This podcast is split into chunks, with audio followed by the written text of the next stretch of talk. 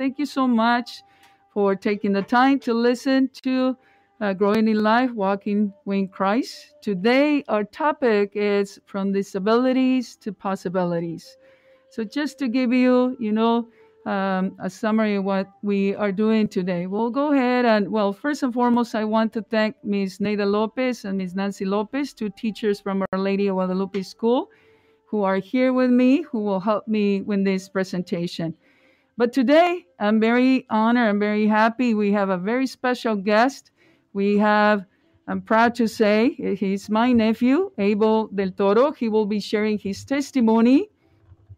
He, um, lost his sight. Um, his parents are not sure at what age, but when he was 12, he started diffi- having difficulties at school. And so uh, he will be, he's now totally blind, but he, God, I'm sure he's able to see more than many of us, you know, the things that are visible to us, but sometimes invisible, right? We don't see many of those things, many of those graces that God has for us in this life. So we will have him in a little bit. He will be sharing his testimony, and also Dr. Luciano del Toro will be with us, just with an advice for all youth, all children with disabilities, but also an advice for all parents who are listening to us today. So we'll go ahead and start with our prayer to the Holy Spirit. So we start this prayer in the name of the Father, the Son, the Holy Spirit. Amen. Amen. Heavenly Father, we give you thanks for another day. Thank you for the allowing us to be here. Thank you for allowing us to be in your presence once again. We ask you, Lord, to to be here with us, to enlighten us, to open our ears, but most importantly, to open our, our hearts, Lord. Whatever it is that you want to tell us today, we are here, Lord, and we are willing to listen to whatever it is that you want to tell us. Please guide us. Please give us the strength. And with whichever obstacle we may be going through in this moment, Lord, we, we offer it to you in your hands. We live it, we leave it to your feet, Lord. Thank you for everything that you do, and thank you for allowing us to be here in this moment, in this in this presence, Lord for allowing us to not only live once again your resurrection, but for giving us that resurrection as our sal- salvation, Lord. Thank you for everything that you do, and we put ourselves in your hands and we invite the Holy Spirit to come upon us and to descend in our hearts and our minds and our souls, Lord, so that you may enlighten us and give us those fruits of the Holy Spirit, so that we may reflect your image wherever we may go, Lord open up our hearts and we invite you to stay here with us, to be here with us. And um, we also pray for, for our listeners who are listening to this message today, Lord. May you penetrate deeper into their hearts, Lord, and may you stay with them. And all this we pray in the name of the Father, the Son, the Holy Spirit. Amen. Amen. Amen. Thank you so much, Ms. Neda. Well, go ahead when um, our question for today. Um, and after the song, we will be giving the answer. So the question is Do science, science, mathematics, and other fields have their roots in the Catholic Church? And again, do science, math, and other fields have their roots in the Catholic Church? We'll go ahead and listen to a song, Trust His Heart, and after the song, we'll give the answer to this question.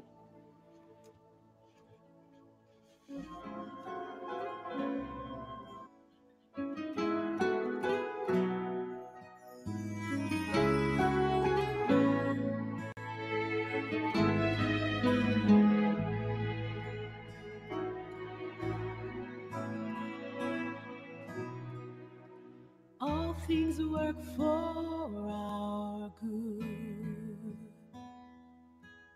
Though sometimes we don't see how they could. Struggles that break our hearts in two sometimes blind us to the truth.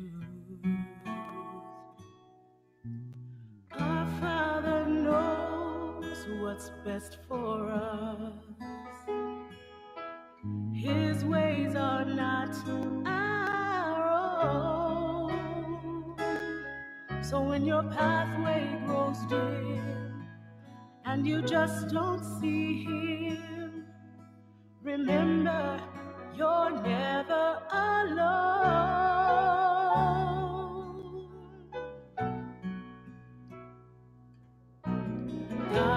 Too wise to be mistaken. God is too good to be unkind. So when you don't understand, when you don't see his plan, when you can't trace his hand, trust his heart.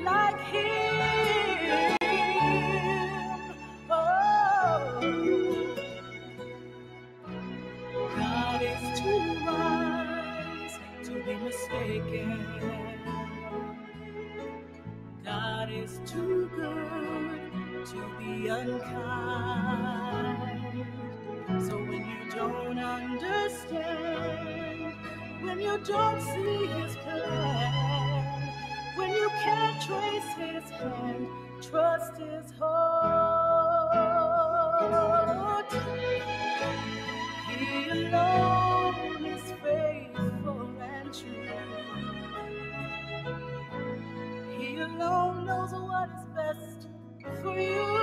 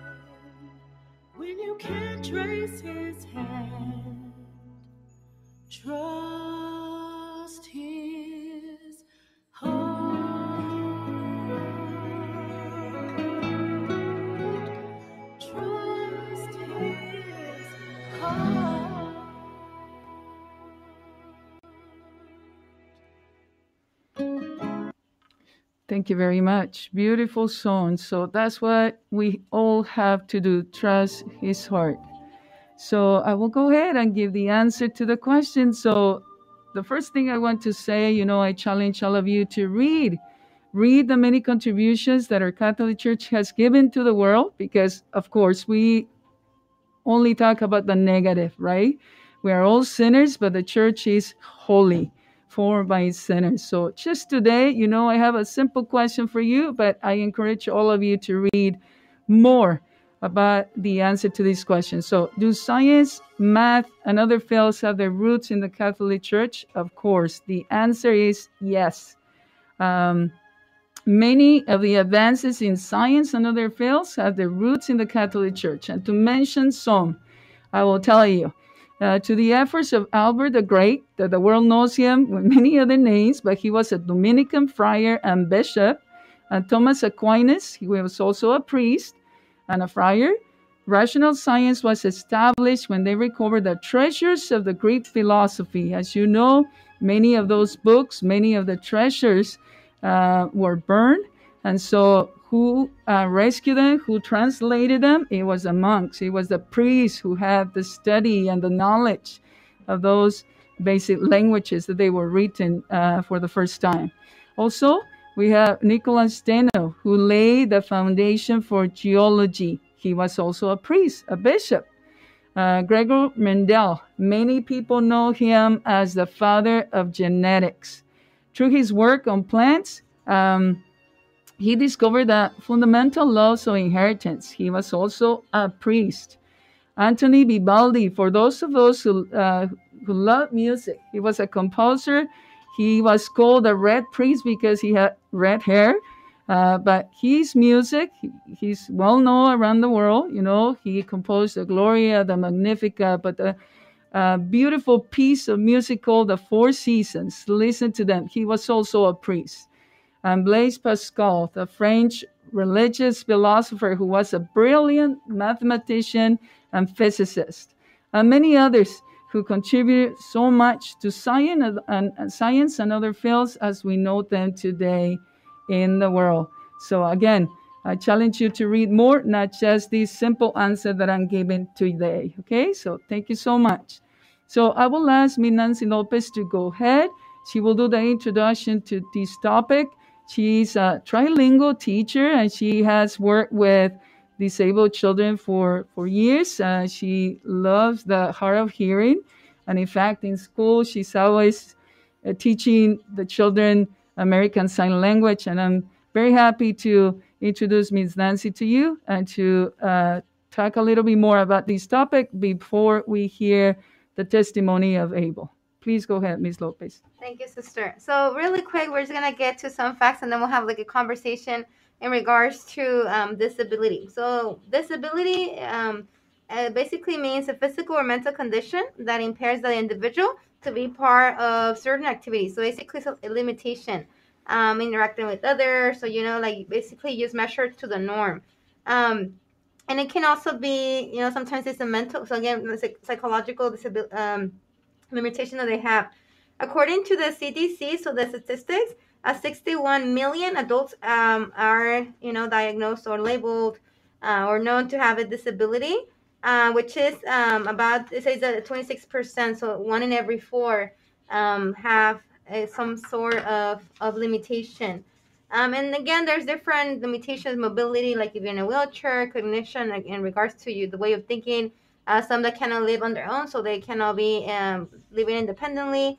Um, like sister said, we have the deaf and hard of hearing community, so they only they can do anything except hear, right? Or hear to a certain level. Again, we also have division. Like um, we're gonna have the honor to know a little more about Abel, right? And then of course people had difficulty um, taking care of themselves, dressing themselves, and things like that. So we have different percentage, percentages on those. I'm gonna go over a little bit of the history, um, more of um, legal, um, legal, I guess, milestones that happen, especially here in the U.S. because um, I was born in Mexico, so I know that Mexico doesn't have, to be honest, the blessing of having the, the kids with special needs uh, or disabilities included in, in the educational system. Um, I was telling sister that I don't like calling them disabilities because we're all can in a way disabled, right? Like for instance, with the deaf people, very culturally culture. So in their culture, um, if they call them, uh, you know, hearing impaired or disabled, that it has a very negative connotation because of all the pressure that they've they've been having so for instance, if I say, okay, you're hearing impaired, well, yeah, then I'm signing impaired because I cannot sign. So in a way, I don't like calling, you know, uh, disabilities. Uh, but again, it also t- tells us that whenever somebody has a limitation, we don't say, you know, that disabled child. We say the child with a disability because you have to always put into account the person first. You know, you don't say disability, you know, disabled or things like that because you're kind of like labeling that person. And Ms. Lopez also knows a little bit of that uh, because I know she also took ASL, so we, we learned from that as well. So just going back to the history, um, you know, there's been like labeling or oppression uh, we focus on the cannot instead of the can. So what can they do? We we're like, oh, you cannot hear. You know, you're deaf and dumb. No, they can do anything and everything except hear. And we'll talk a little bit more about that too. So just kind of like going to the civil rights um, and what the, what are the rights of our you know our population of children or those that have special needs or certain limitations. We have the ADA, which is the American with Disabilities Act, and that was passed in 1990.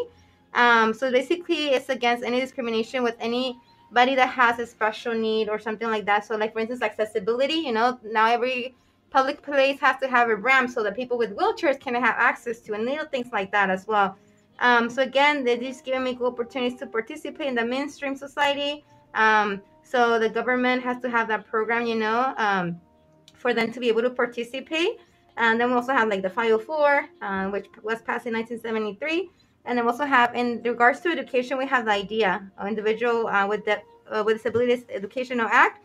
Um, and this one again was passed uh, 1993, and it just basically says that all children, even if they have any sort of limitation, um, they they they have to be provided with uh, free so free uh, appropriate public education. Um, and again, this is in the public system here in the U.S.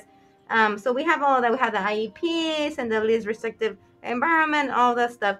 Um, so we have all of that. I'm gonna talk a little bit more about deaf um, population because I'm more um, familiar with that because that's what I study in uh, the University of BC and then also Fresno State. And then we'll have a little conversation so that we can call um, Abel as well.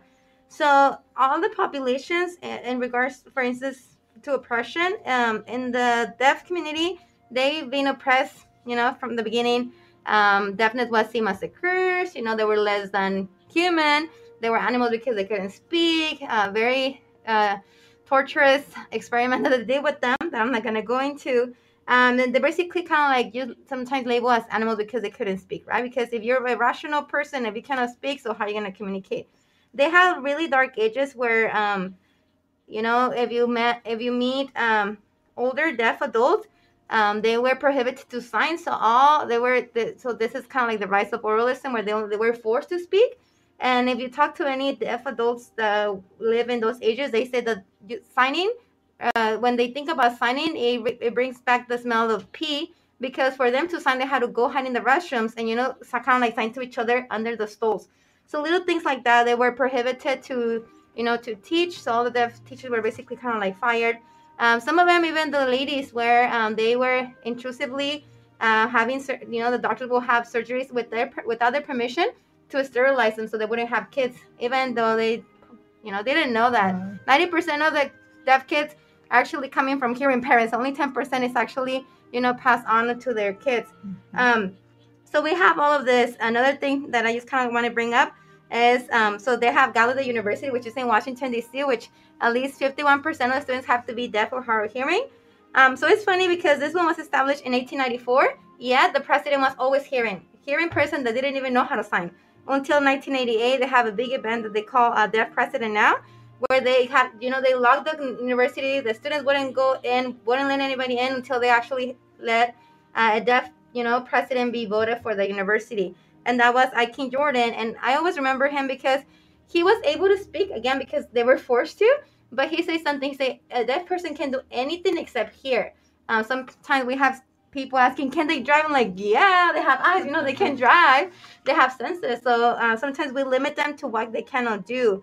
Um, sadly, you know, when I used to work at a school with uh, our deaf kids, it's sad to see that even us, you know, us hearing majority we sometimes oppress them because I had students that were really bright and I'm like, what are you gonna work? What are you gonna do when you grow up? I'm like, oh, I'm gonna work in the fields. I'm like, come on, you have the brains, you know, to to go to university and achieve greater things. I'm not saying that the field is not a good job, but I know it's physical, you know, it's very physical and very tough. Um, so I would do that and and just seeing, you know, how again, yes, the U.S. has a lot of opportunities for our kids, but sometimes we can also be even as parents or family members can be a little oppressive to them you know like oh you cannot do this you can you're deaf you know what are you gonna do uh, but they have so many opportunities and i love how you know from the disability we can see a bunch of possibilities um, going back just to history think about moses he stuttered and you know that could be kind of titled as a disability yet god chose him you know to speak to his people to speak to his people so from being you know somebody that stutters to be somebody that actually goes and speaks to all the Israelites.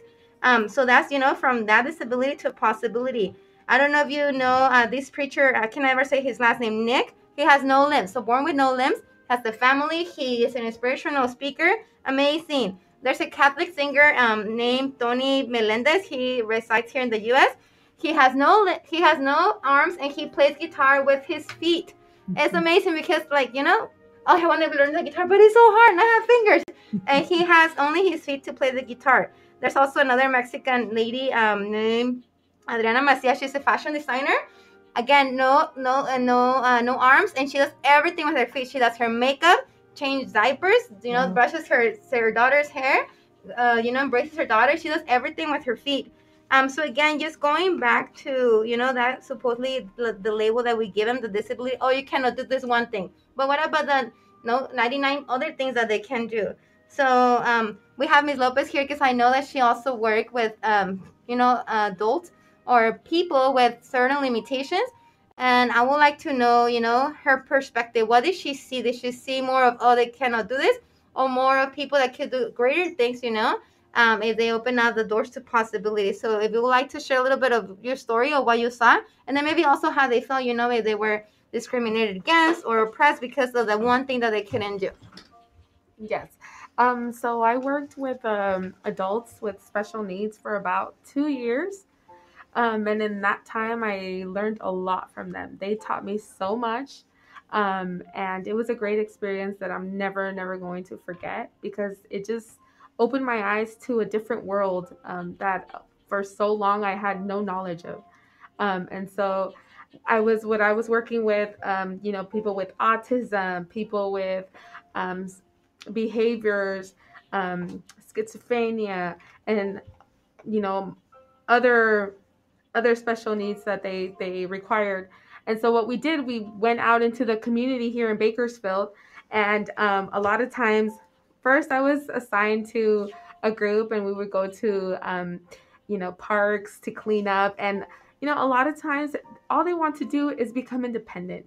Uh, that's all they want to uh, feel a sense of independency, especially once they reach you know 18, 19 years old um, that they don't have to rely on anybody else rather than themselves. Um, and so they they worked. They worked, and I was basically like their little supervisor, and and I would go and and they would clean up parks, pick up trash, um, and then you know um, they would do that like three four times out of the week and then the rest of the day we would go out to like eat or you know take them to the stores or you know they wanted to go shopping and and just the sense of you know them being independent feeling like okay i have control over my life. Mm-hmm. that nobody is you know um, controlling me that i have a sense of purpose and and i have this um, you know as an as a, every adult i imagine feels like you know feel that feeling of of independency. So um definitely. And and and i saw the struggles as well too. You know the the looks that a lot of times when we would go out into the community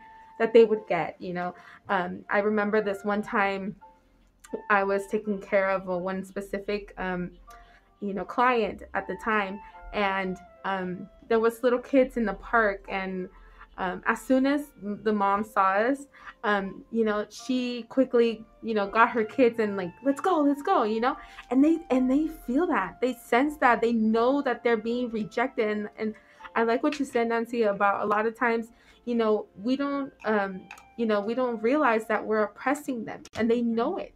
They know that they're being rejected by society, you know. And I remember that one time he came up to me and he's like, Miss Miss Nayla, like, why why are they like that? You know, I'm mm. normal. I'm normal. You know, and and I noticed that, and, and I told that person, don't worry, my friend. Like, they don't know you. They don't know you, and they don't know how valuable you are. And it just got me thinking of, you know, how, how sad I saw that very, very moment, and, and how a lot of times, you know, we don't stop to look at that. And and every time we would go to the store you know same thing you know we had our group and people would just give us the stares. People would just give us the looks. People would just be like trying to get away from them you know and and and like i said they they know that. They feel the sense of rejection. And a lot of times that's why too you know um, they send they they have this kind of like isolation mode from everybody else. You know um and and that's something that I, you know it it it just mm, it breaks my heart to think about about that you know situation and and more of a personal level you know i have my my cousin she she has autism you know and she struggles with that she Mhm. struggles with um having that ability to interact with people you know engaging people in the eyes you know and it's hard for her you know and and i know that she wants to engage herself and and you know socialize with other people. And you know and a lot of times you know growing up they told her you're weird. You're a weird mm-hmm. kid you know? And that's why i feel like a lot of times they feel rejected or feel that you know they have to do other things or find other methods to seek love you know or or find other materials or or basically to fulfill their emptiness you know? And it's and it's us a lot of times you know not knowing or not having knowledge of what is happening to them you know? And and that's why it's important to to inform ourselves to know about this um how how you know we as a society have to come together and and understand um you know people who are going through this on a day-to-day basis so very very important um so definitely something to to keep our minds open and our hearts as well Thank you. And um, just like Miss Nita said, you know, ultimately we're not only a body, but we're a soul. Soul. You know, as believers, we know that our soul is immortal, and that's the most beautiful thing, you know, because it's gonna last forever. So sometimes we just, you know, see the bodies and we. Um, so we just see the bodies and we forget about the soul because some of these people have the most beautiful souls ever, you know, and they kind of they're like a little piece of heaven. Like the song, you know, says uh, Martin Valverde Spanish song, but it says it's called "Mi Niño, Mi Niño Especial," and you know, sometimes we disregard that. Um, and again, just you know, seeing beyond what our eyes can see, I think we can, you know, um, make a big difference. Especially, I think the parents, you know, not treat them like, of course, they're children, but sometimes they're like, oh no, they cannot do this, you know. So let's focus on what they can and how to overcome their limitations instead of just kind of like being focusing on the one thing that they cannot do. So, sister, I know that you also have your nephew, and you know that you saw him maybe growing up or going through the different struggles in his life of losing his sight. So, I don't know if you would like to add anything there, um, or the experiences from your brother and or your sister-in-law, and then also invite Abel to share his story with us. Yes, of course. What I want to share before I introduce my nephew, before we call him, um, you know, just as you said, every time I see a disabled person, and most uh, importantly, what I see in my nephew, we don't see each other much. Uh, but you know, I have this uh, intense sense of awe and thanksgiving. And right away, you know, I think about God and I think about that person. Because as you said, they are very special, very special, not because, you know, that label that you were, you mentioned already that we give them in society, very special, you know, many times I think and I see that they are closer to God. Many times they very innocent, very pure. And, um, and also I think about the parents, you know, uh, thinking about my brother and my sister-in-law. I remember that uh, the day when they took him to um, the California School of the Blind, you know, they stopped in Sacramento, and I remember my sister-in-law crying all night. And so, um, you know, I think always about the parents, you know, that it's always a struggle. It's always very painful. I'm not a mother, but yeah, the children at school, you know, I suffer when I see them suffer. I cannot imagine the pain of the parents.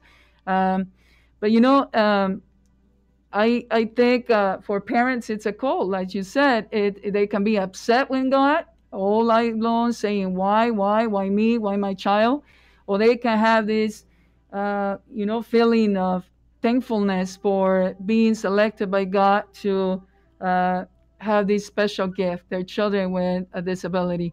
Um, and we can even accept God's will, uh, things that we don't understand here, here on earth that we for sure will understand when we get, we get uh, to heaven and in the presence of God uh, can only be understood. So um, I will go ahead then and introduce my nephew. We'll call him and uh, we'll make sure that he answers the phone and then I will go ahead and introduce him to you.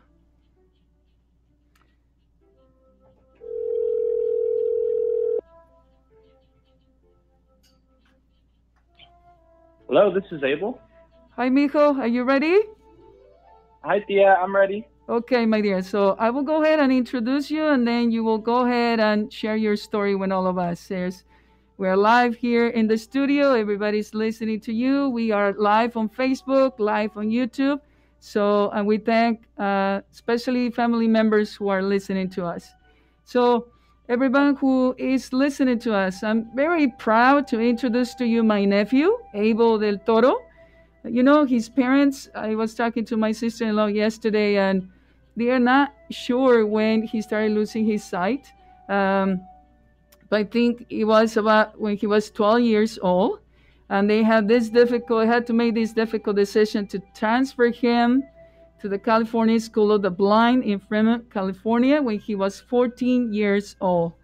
Now he is 25 years old, and I'm very proud to tell you that he is a Paralympic hopeful for Tokyo 2020 and you will say, Sister, but it's 2021. Well, as we all know, the COVID 19 pandemic had to, you know, force the uh, Paralympic Games to be postponed to this summer. So, uh, Paralympic Games, these are uh, the Olympic Games for disabled athletes. So, he is a member of the starting line for Team USA. And he has been traveling and competing for Team USA for six years. And he was also sharing me, with me that he has recently started um, a software company. So thank you, Mijo. Thank you, Abel, for your time, for joining us, for not being afraid or ashamed to share your story. That I'm sure helps a lot of people, a lot of us to stop being mediocre and, you know, work hard to achieve our dreams. So go ahead, my dear. Well, thank you for having me. Um, uh, I hope everyone's doing well. And uh, I, I'll just kind of piggyback off of what my auntie said. Um, I started losing my vision in middle school. I'm not actually exactly sure uh, when it started occurring because it was so um, slow. It was a very slow change for me. Um, and I dealt with it in a way at first that uh, gave me a lot of anxiety. And uh, like they said, they shipped me off to the California School for the Blind in, um, I believe it was 2012 when I attended the School for the Blind to finish out high school. Um, and the transition for me was actually uh, more exciting after I left. The further I got away from home, uh, the less stress I actually felt. Um, I think that taking on the responsibility uh, to transfer to a new place, a new city, far away from home, uh, and and have to do it on my own uh, took away the um, anxiety and stress that I was feeling because I was too busy at the time to to be stressed. I would say, um, and uh, like my auntie said, uh, I am a uh, member of the national team uh, for Team USA for the sport called goalball. It's a Paralympic sport. Um, for Paralympics is the equivalent to the Olympic Committee. Um, and it is for physically disabled uh, athletes. And I've been traveling with them for about six years, uh, as previously mentioned. Um, my transition uh, to the School for the Blind was parallel to my athletic career beginning. It all happened at the same time. I am grateful to say that I think if I wasn't um, introduced to all these new changes and all these new routines and obstacles, I perhaps um, might have fallen into a life of, uh, you know, being afraid to try new things, being afraid to go out into the world, and most importantly, stress and anxiety. And I know that everybody listening uh, can identify with that stress and that anxiety, especially in these troubling times with the pandemic. Um, and so I I just have to say, as far as my story goes, uh, I have always dealt with uh, panic attacks. Um, they come on very suddenly uh, to the point where I, I can't quit the panic attack until I run outside. Um, I haven't dealt with them in a few years, and I have to say that I think it was uh, I think it had to do mostly with routine. Um, having a discipline in your life that you never break um, and you never ever uh, stray away from, no matter what the circumstances, no matter where you are in life. Um, that discipline and that routine is the only thing I think that has uh, allowed me to uh, reach new heights and achieve new goals. Um, and I'd like to say that in that that kind of mentality, um, partnered with meditation and um, you know, I am I am a Paralympic a Paralympic hopeful, so I do exercise most than most or more than most people. Um, but a little exercise goes a long way uh, as a partnership with uh, a new routine, um, a little meditation, a little yoga, something that is yours, and something for me personally was my athletic career. My athletic career was completely mine. When I traveled across, you know, the country and even across seas uh, internationally, that sport, um, you know, my commitment to my team, my commitment to fitness, and my commitment to my tournaments was absolutely 100% my responsibility and no one else's. And that I think was something to hold on to other than the uh, internalized stress that I was feeling at the time. Um, needless to say, uh, I, with this, you know, these disciplines that I've acquired over my life, such as, you know, trying to exercise a few times a week, no matter what the circumstance, or, uh, you know, trying to eat healthy, trying to study my body and my reactions to certain foods and certain environments, um, has really gone a long way um, and led me to want, you know, to to take on more responsibility, if you could believe that. Um, and I, in just last year, 2020, in the midst of the pandemic, um, uh, with everything that was going on and all the external pressures and internal pressures that everybody was dealing with, um, I found myself um, wanting to start my company that I've been working and planning for for about six years, doing research and development for. And uh, the company is called Intricate. Um, it is a software development firm here in California. And uh, we are currently working on an enormous platform project that we are going to release to the public. Um, and I don't know when that is. And that's all I can say about that. Um, but it is very fun and it is very exciting to take on these challenges and take on all these responsibilities. It's something that um, makes me, as a, a blind adult, um, more capable, and more prepared for, uh, you know, for the inevitable disappointment of life. Uh, nothing ever goes the way you think it is, but eventually everything works out. And um, if if me losing my vision has taught me anything, it is that um, a little perseverance goes a long way. Um, but sometimes we find ourselves in a situation, especially me, where I was presented with a new opportunity, but I was afraid to take the opportunity because I was afraid of how I was going to be able to do it, if I was going to be able to do it, and more importantly, um, if I really truly wanted to do it. And um, all of these things were just um, just external pressure uh, weighing on me, making me um, second guess myself at every turn, and uh, you know what inevitably would turn me into a procrastinator.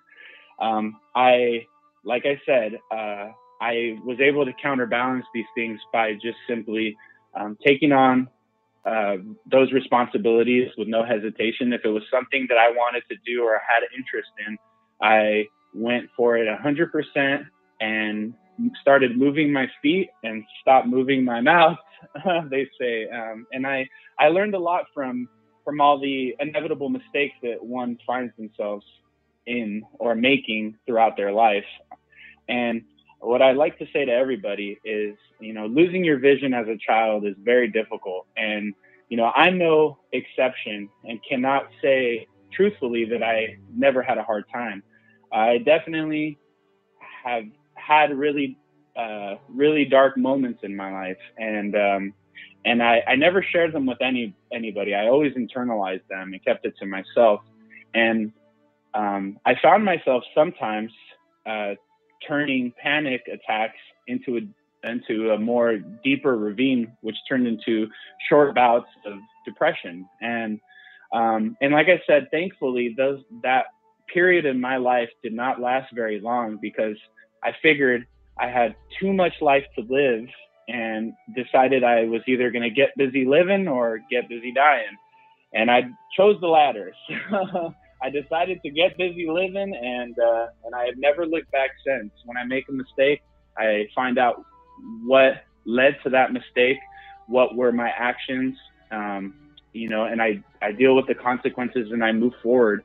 And like I said, moving forward is often difficult. Deciding to do something is often one of the most difficult decisions um, in a person's life because the only thing we truly have is uh, free will. You know, the ability to make a choice, and and with every choice comes a consequence. And I I'd like to say that uh, no matter what happens in your life, no matter what you're faced with, no matter what external pressures or internal pressures you're dealing with, um, sticking to the more practical um, aspects of life, like a basic routine, something that you can own for yourself that involves no one else, which is a source of tranquility for you. Um, a little bit of exercise, trying to eat healthier at uh, any time, any time that you can, and really taking control of your choices. Um, making sure that you understand that everybody understands that making a choice is a powerful thing, and um, and once people uh, give that the respect that it needs, I feel that everyone in turn will start to appreciate life and start counting the minutes instead of counting the days. Um, and that's when that's when everything starts um, building friction and move, and helping you move forward. And you start feeling like what you do is what propels you forward instead of putting all the burden on yourself. Um, you know, to achieve something or to be something that you're you're not you're not or that you haven't quite um, gotten to yet. So, um, and and that really, um, I, I, can really um, identify with that simply because when I made the decision to pursue the sport of goalball, um, there was a lot of external pressure uh, because I was naturally gifted at the sport at, at, at a very young age. Um, but I personally was afraid that if I decided to do sports, perhaps I wouldn't be able to um, have the same commitment to higher education or you know preparing myself for the for the workforce. Um, and I found myself realizing that as such a vulnerable human being, being blind in a world, um, you know, in a world that moves so fast like our own, um, I decided that if I didn't if I didn't um, if I didn't act on something that I really, really resonated with, something that spoke to me subconsciously and consciously, um, I knew that I ultimately w- was going to fail. Um, and granted, you know, balance is a very tricky thing because I chose to do goalball because it was my passion. Um, and I put that above everything else. I figured if I was doing what I loved in life, I, how could I possibly fail? And I'm really happy that I made that decision because it gave me the opportunity to um, see the world, travel to you know 11 different countries, uh, 50 or sorry 42 of the 50 states, um, and it's been great. It's uh, showed me how small the world is, and uh, the smaller the world gets in my mind, um, the bigger my heart gets for everybody, and um, and I I truly believe that now in my life, uh, I forget sometimes that I'm blind. it's uh, something that uh, that I forget, something that my family members forget, uh, because um, because I'm so busy living my life. Um, I, I fill it constantly with responsibility, routine, discipline, and also social encounters, new opportunities, new changes. I embrace all of it. Um, and that ability to be fluid and embrace change has made me very, very versatile and malleable. Um, and without getting too fancy, I'll say that simply what I'm trying to say is that um, I think everybody has uh, hidden talents, everybody has opportunity, and you definitely can't pass any of it up, any of it at all. So I I really speak um, to everybody who's dealing with uh, you know, anxiety, whether it's large anxiety, whether it's small, um, it is coming from stress. stress is the cause. But when we identify with stress, sometimes um, they say that stress is simply because we have too much time on our hands.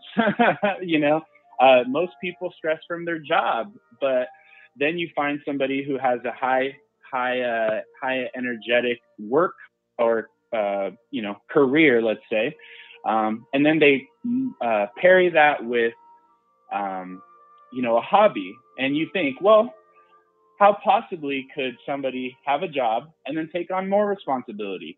They, wouldn't that equal more stress? Well, come to find out, for me personally, it was the opposite. Um, I had to find routine outside of the things that I had to do.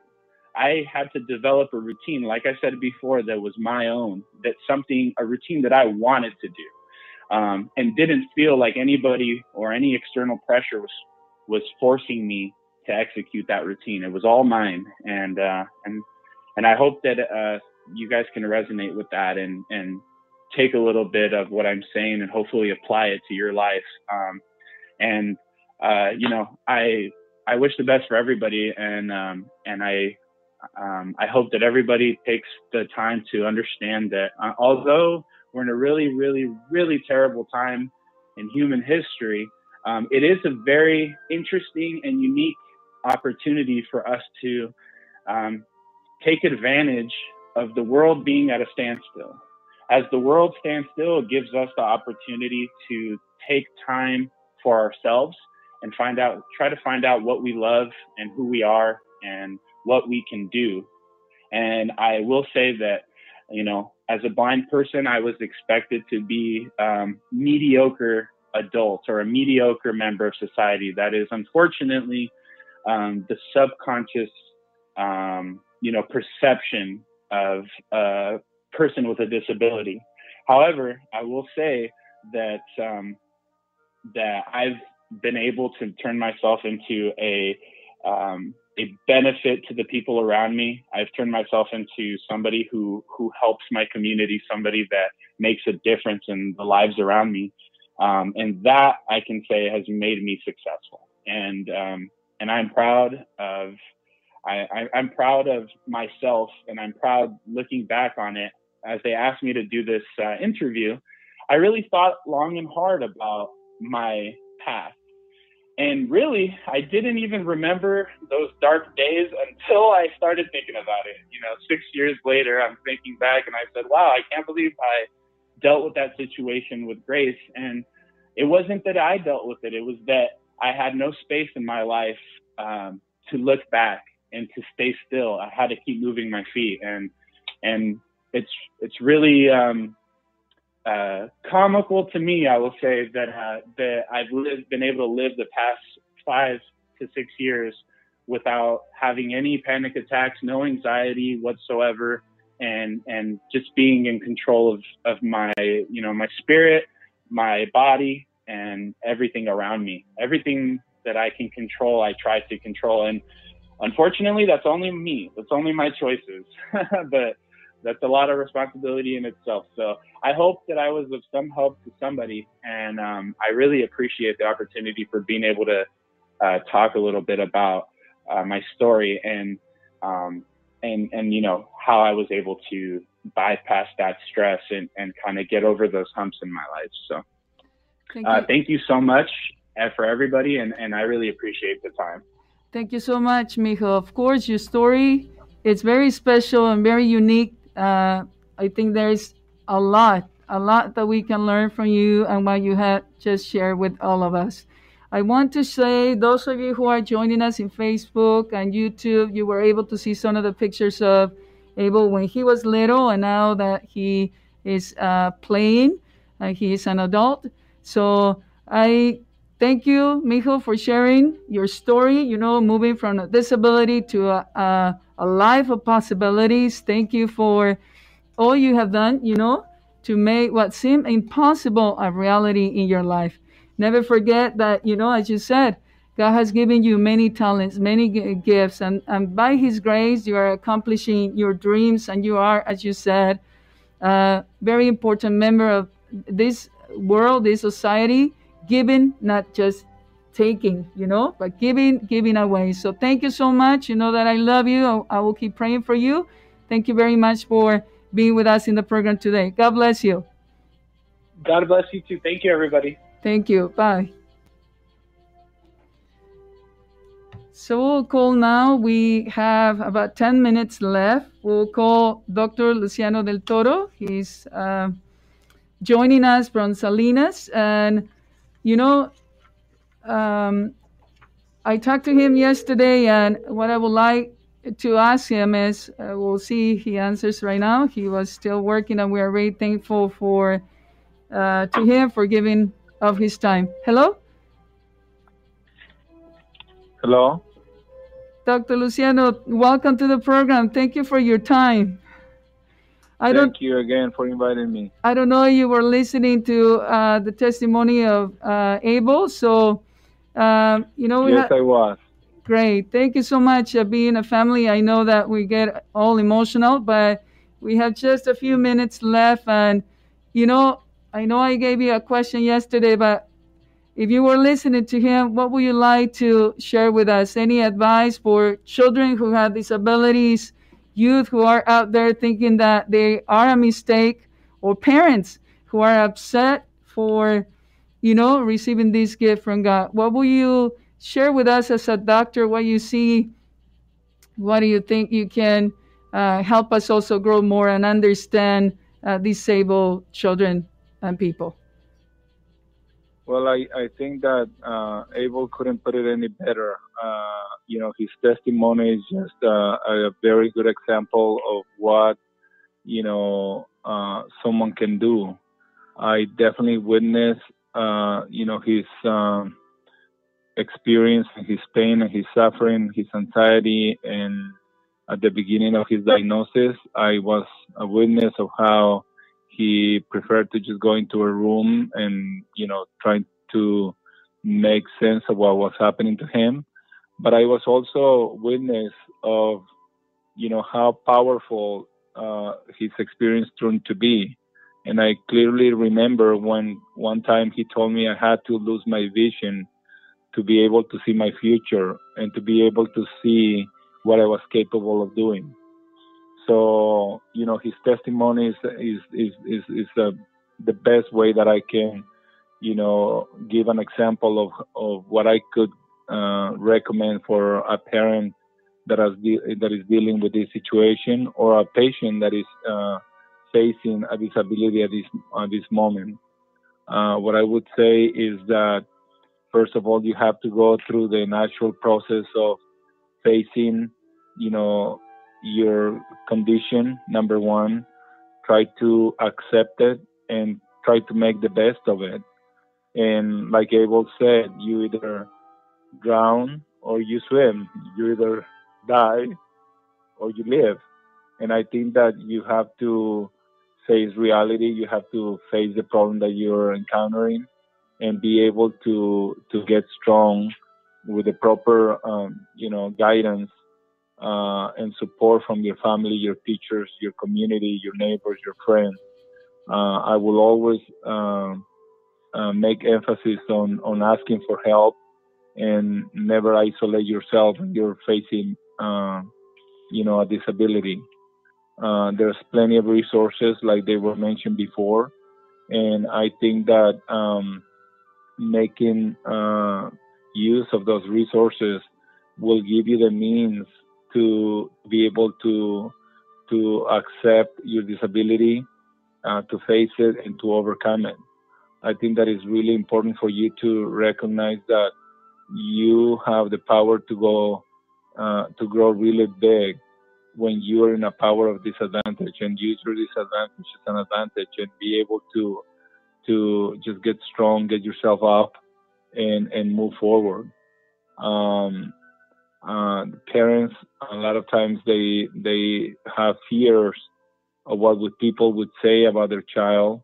Uh, a lot of uh, parents try to hide their kids to not go to any social events because they try to not because they're embarrassed, but more so because they are tired of explaining to every person that they see the condition of their child.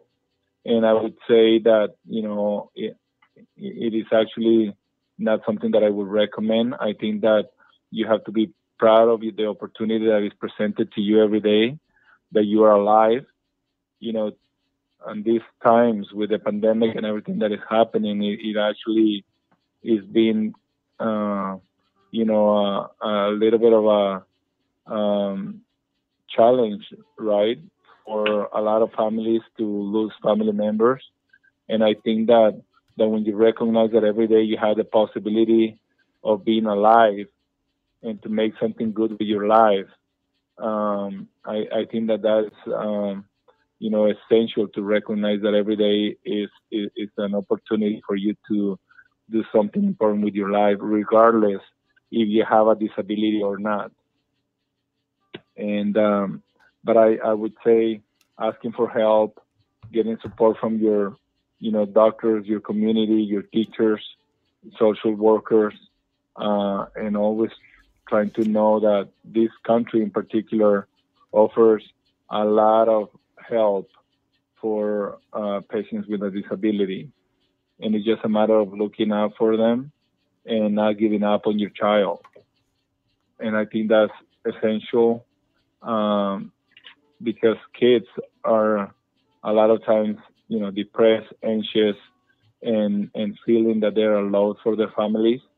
So if the parents take up on the responsibility of making sure that that kid feels protected and empowered to to move forward, then it's a little bit easier on them. So um, I, uh, that's basically what I would say to a family or a child or a young adult that is uh, facing a, a, disability at this moment. Thank you so much. Uh, so, for all those parents who are listening to the program, here you have it. Thank you so much uh, for your time. I know that you are very busy, and so I always appreciate your time and your advice to all of us. God bless you. Thank you. Thank you for, thank you for inviting me. tuning in uh, on, um, on Facebook and also YouTube. And we especially want to thank our sponsor in honor of Ava's Grace. For all the Spanish speaking parents, para los papás que hablan español, la canción de Martín Valverde que se llama uh, Niño, mi niño, tengo un niño especial, se la recomendamos. So if his, parents speak Spanish, just tell them to look for the song Tengo un niño especial uh, by the singer Martín Valverde. So we invite you again um, to join us next week. We're going to be talking about loneliness. So think about that. Have you ever felt lonely, even if you have like 20 siblings or no siblings, or you know you have a full a full house? Uh, so think about that. So we'll be tuning in next week on Monday at 6 p.m. to talk about loneliness. And remember to live out the same way. Thank you for all those who have listened, and thank you especially to God for giving us all the blessings. Uh, thank you, thank you, Doctor, um, Doctor Del Toro. Thank you, Abel. Thank you, Sister, and thank you, Ms. Lopez, and especially thank you, Mr. Jesse, for doing all the technical work. God bless you.